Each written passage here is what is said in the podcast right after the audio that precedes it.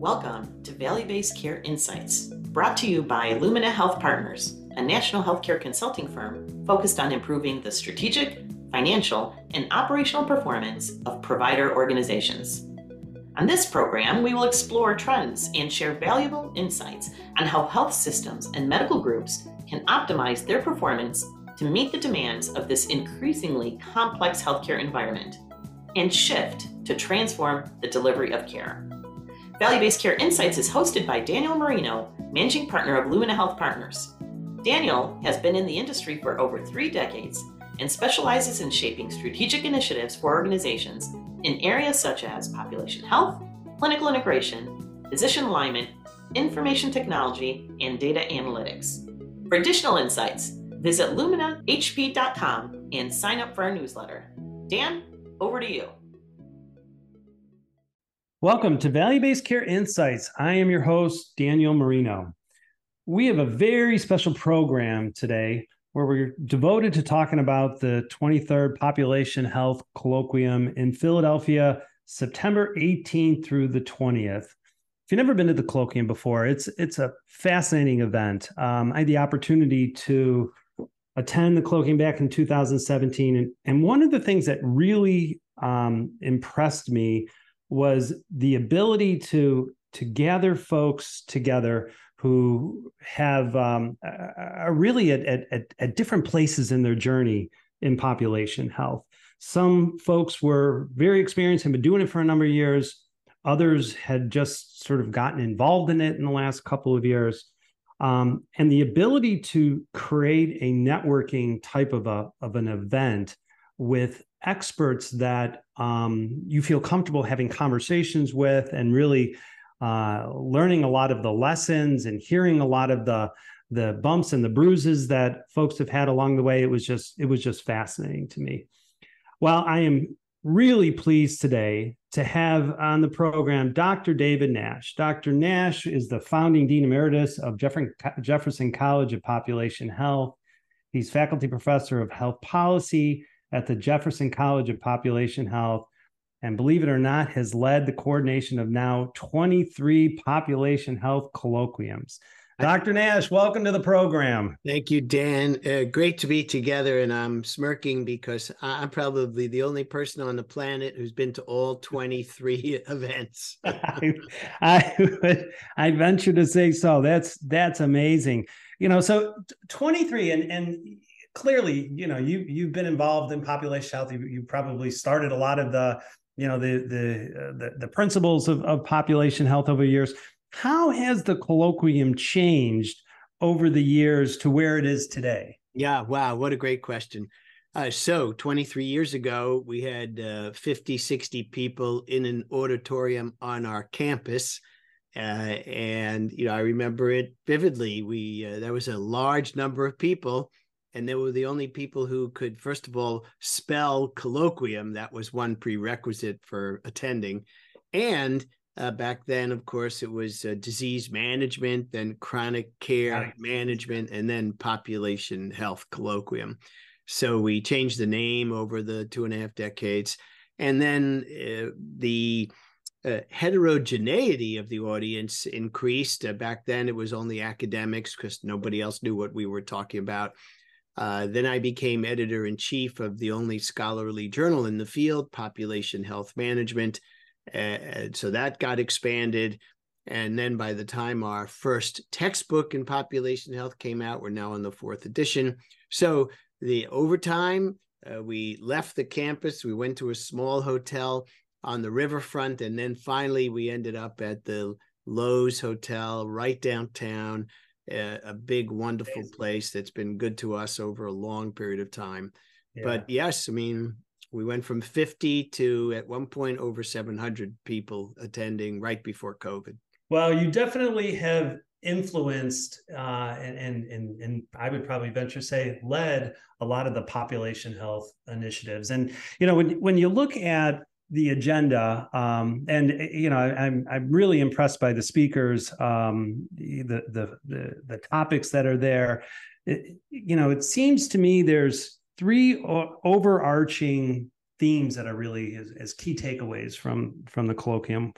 I think one is really value-based care and equity, right? And I think social determinants of, of health play into that, but health equity, something everybody in population health is very attuned to. I think the second thing is around value-based performance, right? And delivering value-based care. And then the third area, which I'm really interested in, is innovation, and in particular, how artificial intelligence is really driving a lot of the population health models, outcomes, and a lot of, I think, the our ability to be more proactive. Thoughts around those themes? Well, that's really great that you could discern that from the agenda. That means we've done a good job organizing it. Look, the colloquium historically, especially in the last five years, Dan, is very deliberately a newsworthy event, meaning there is not a single theme that ties it all together. Yeah. And the reasons are we start the planning nearly 10 months in advance. So it's hard to know, you know, what will be on top of people's minds. So we try to keep it as newsy as possible. And certainly the three themes you elucidated are on everybody's mind. And uh, we'll get into it today, of course, but uh, you know, value-based care, the social determinants, artificial intelligence, chat GPT, innovation. I mean, these are the drivers in yeah. our field today. And per your previous question, of course, none of this existed 23 years ago. No, right. These are the Even top the, of mind issues that are driving right. all every every individual, every organization that's involved in population health. Right. So this vocabulary is completely different. And you know, speaking personally, I'll give you some insight. When we opened the doors to the College of Population Health, which wasn't until 2009, in fact, 9909. So it, it's got oh. a certain, you know, feng shui, easy to remember. Um, I spent two years on campus, on my own campus, explaining to people what right. the heck is population health, right? Yeah, right. And a little history lesson attached to that. Of course, it wasn't until March of 2010 and the launch of Obamacare. I was at an AHA meeting in Chicago, giving a plenary talk, and Congress voted to approve Obamacare, and off we went. I mean, it was a right. celebratory day in many levels, but selfishly, super important because people then started to say, okay, you know, I get this.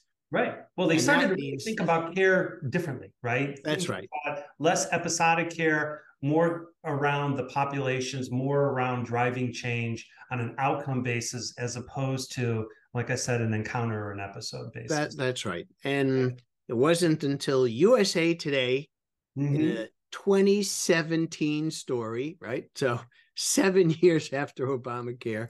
Front page story, USA Today, the most important journal in medicine, had a whole article about wow, keeping people out of the hospital is a good idea. It's a good thing, right? Good it's thing. Amazing. Right. Amazing. Well, I, am I'm, I'm excited to talk about the speakers, and in full transparency, uh, I'm very fortunate and really excited to be speaking at the colloquium myself. My presentation is on uh, September 19th. Um, but one of the things that I want to dive into, you know, you've got two really interesting panels, and and the first panel, which is on Tuesday, um, it's Insights of the C-Suite Chief Population Health Officer panel. I have to tell you, Dr. Nash, population health officers didn't exist a few years ago. That's correct. Uh, so, give you the thumbnail history here. So, first of all, thanks for pointing that out. And kudos to our faculty leader, Dr. Mitch Kaminski. Wonderful. He's the chief of our population health programming, and he'll be moderating the panel. And you're right. The CPHO sounds like C3PO from Star Wars. yes. The CPHO is a you know new term, a new member of the C-suite, and it's called different things in different places. But pretty much people understand now what that is. I want to give credit to my longtime colleague and good friend, uh, Dr. Rita Numerof at Numerof and Associates in St. Louis. She and I have collaborated on probably the most comprehensive annual survey. It's been uh, published in Modern Healthcare and referred to in multiple places where we really mm. sort of said, whoa, wait a minute. there's a new sheriff in town, and she's called the CPHO. Yeah. And well, we started to started that discussion, gosh, six, seven years ago. And then having it come full circle to the colloquium and bringing these leaders, people like, uh, you know, Dr. Jamie Reedy, Reedy, Reedy and others. I mean, it's going to be spectacular. And well, these- it's going to be fascinating because when Yeah. you when you look at this, you have you have four population health uh, chief population health officers coming from different segments of our industry. So Dr. Dr. Reedy, who I had the opportunity to work with her, you know, a number of years ago, you know, she's the CPHO for Horizon Blue Cross. And then, you know, Dr. Walker is with the Children's, you know, Right. Nemours Children's Hospital. So you've got such a great diverse group. I can't wait to hear that conversation. Yeah, and the good news for both of those leaders is that they could practically walk to the event. they could. Almost, you know, they can commute. That's for sure. Yeah, yeah, they could. The other one that um, is definitely it's a little bit different, and I, I think the focus um, is something that's near and dear to my heart. It's on the the uh, I believe it's on Tuesday. Um, it's the Chief Quality Officer panel um, where you actually have brought together a number of chief quality officers. Um, you know, Dr. Dean from the Emergency Department of Mount Sinai, but you also have Da- uh, Dana Steiner, who's from the Nebraska Hospital You Association. bet. So, little history here. And again, special kudos to our faculty, Dr. Mary Cooper, who leads our entire uh, quality programming. Remember, too, that the college was the second such school in the country to have a master's degree in quality and safety. And we created that uh, from the get go, our partnership with the American Association of Physician Leaders. Mary is a former Connecticut Hospital Association executive. Oh, So yeah. She's the real deal, MDJD. She's amazing. She's on the editorial board of our journal, American Journal of Medical Quality.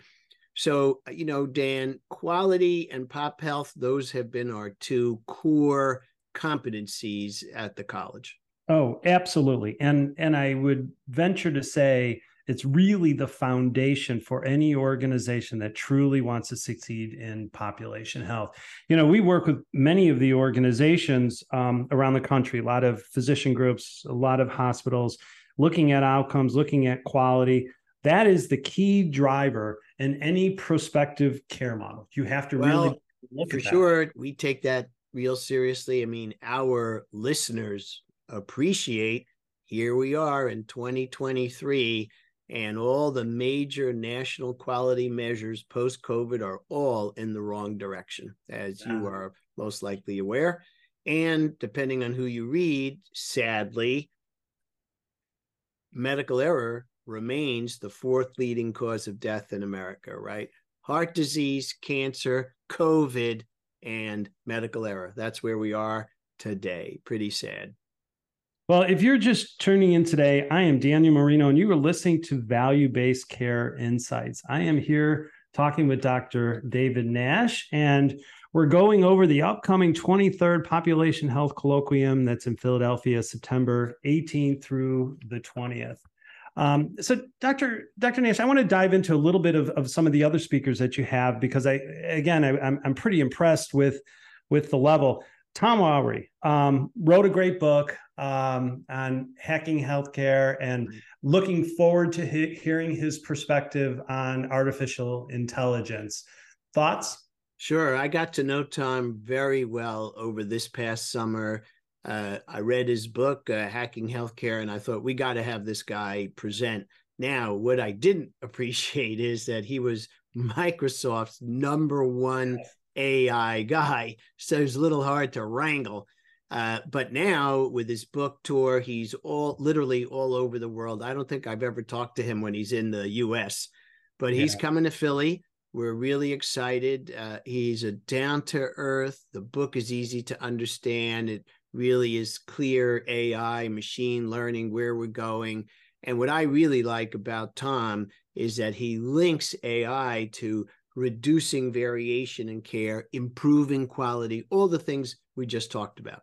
Yeah, well, and that is so key, and especially you know, as many providers, many physicians struggle with just getting their arms around managing all of the data and the elements there, a tool like artificial intelligence could just be an unbelievable asset to physicians as they really start to think about conquering these challenges with the complex patients and understanding the impacts of social determinants of health, all of those things. So That's right. I'm really Well, excited about hearing him. And Tom is a real optimist, as am I. And he believes, like I do, that it's a tool that will help reduce burnout, improve outcomes, improve safety.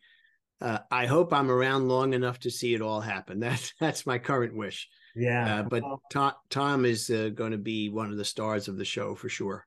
Yeah, I'm I'm excited about that. The the another speaker you have, and it's um he, he's really opening up the conference as the keynote is Dr. Jeffrey Brenner. Um, his keynote address are you are we there yet? Detours on the road to better care at, at lower costs. And I have to tell you, um, I had the opportunity to meet Dr. Brenner probably about seven eight years ago, but his the article um, that he was a part of with Atul Gawande back in 2011 was so influential to me on my career. Um, it was really the first time back in 2011 where I realized the importance of data and how data and information could really change healthcare delivery outside of the clinic, right? It's All right. all social determinant stuff, which wasn't called social determinants No, way back Certainly right? not. Well, you pressed the button, so I'm going to tell the audience a very quick story, okay?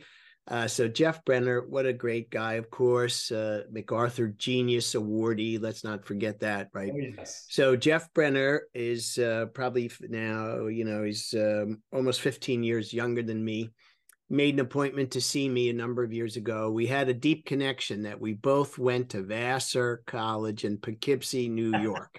No, I was in the second coeducational class. That's a separate story. But Blame Jeffrey came Jeffrey came to see me as a fellow alum, and I'll never forget. It looked like a typical family doctor, you know, had kind of a shirt that wasn't exactly pressed and shoes that were scuffed. He literally was a storefront family doctor. And in his briefcase, Dan, were the initial data set showing that these people, certain key patients, the recidivist patients in Camden, New Jersey, were clogging every ER, and it was a small number of patients responsible for the vast number of ER days and subsequent spending.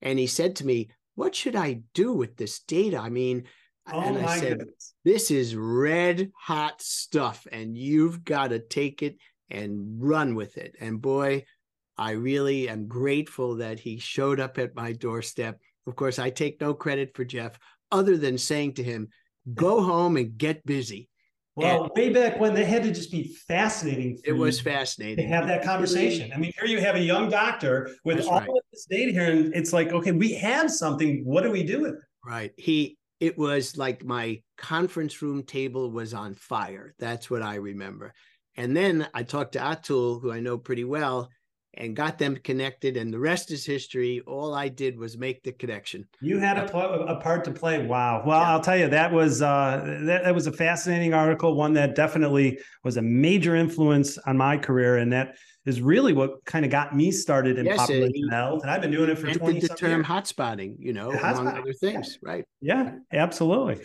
The, the the other speaker that really comes to mind is Nwando Alewa yeah dr I don't know o if I got her last name right, but Yes. yeah, Dr. Nwando. yeah so we call her dr o that's her nickname she's amazing uh, her ethnicity is uh, from nigeria parents are from nigeria she of course lives in columbus ohio Yeah. So she's the top Humana national key health equity person. She's the face, she's the brains, she's the energy. I mean, she's pretty uh, amazing. I won't tell you how young she is because it's embarrassing for me, but uh, Dr. O is a powerhouse. And Yeah. we're very fortunate, of course. Uh, Humana recently gave Jefferson a staggering $15 million gift in the form of three endowed chairs. Wow. Uh, and we Congratulations. have the dean of our college, thank you, the Humana Health Equity Officer, and another title.